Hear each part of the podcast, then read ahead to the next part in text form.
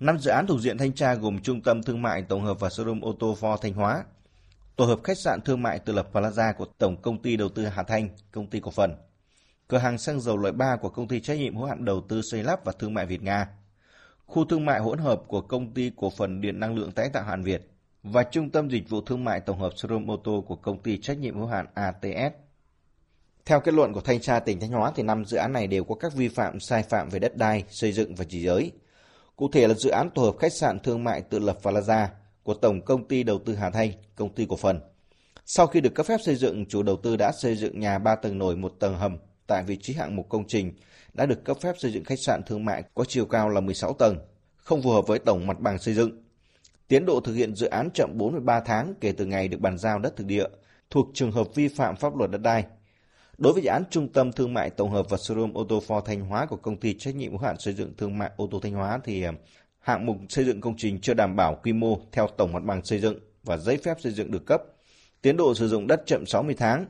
Trong khi đó, dự án Trung tâm Dịch vụ Thương mại Tổng hợp và Showroom ô tô của công ty trách nhiệm hữu hạn ATS, chủ đầu tư sử dụng không đúng mục đích đăng ký kinh doanh và chủ thể được nhà nước giao thuê sử dụng đất. Còn dự án khu thương mại hỗn hợp của công ty cổ phần điện năng lượng tái tạo Việt Hàn thì có sai phạm về chủ đầu tư, cho thuê tài sản không đủ điều kiện chứng nhận quyền sở hữu tài sản theo quy định và thực hiện triển khai xây dựng có vi phạm so với tổng mặt bằng xây dựng chi tiết, giấy phép được cấp. Dự án cửa hàng xăng dầu loại 3 của công ty trách nhiệm hữu hạn đầu tư xây lắp và thương mại Việt Nga sử dụng diện tích đất được giao để làm cơ sở gia công giảm mảnh, xưởng in là đất cơ sở sản xuất phi nông nghiệp, không đúng với mục đích được cho thuê đất. Trả lời phóng viên báo chí về cách thức xử lý những cái sai phạm này thì ông Đỗ Minh Tuấn, Chủ tịch Ủy ban nhân dân tỉnh Thanh Hóa khẳng định. Thì cái việc sai phạm là có,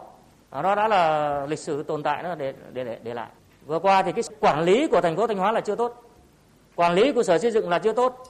cho nên cái để xảy ra những cái sai phạm như vậy. Sau khi đã có kết luận thanh tra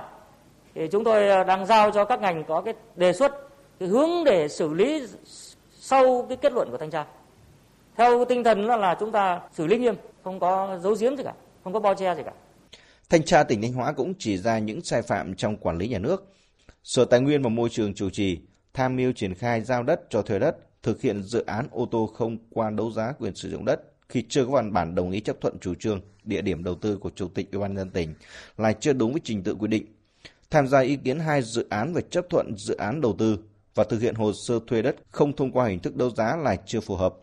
Sở Kế hoạch Đầu tư, Sở Tài nguyên và Môi trường, Sở Xây dựng chưa thực hiện đầy đủ chức năng quản lý nhà nước về thanh tra kiểm tra, quản lý thực hiện các dự án theo quy định. Đáng nói là Sở Xây dựng Ủy ban nhân dân tỉnh Thanh Hóa còn không thực hiện nghiêm theo chỉ đạo của Chủ tịch Ủy ban nhân dân tỉnh tại công văn số 2179 ngày 19 tháng 2 năm 2021 xử lý nghiêm những vi phạm.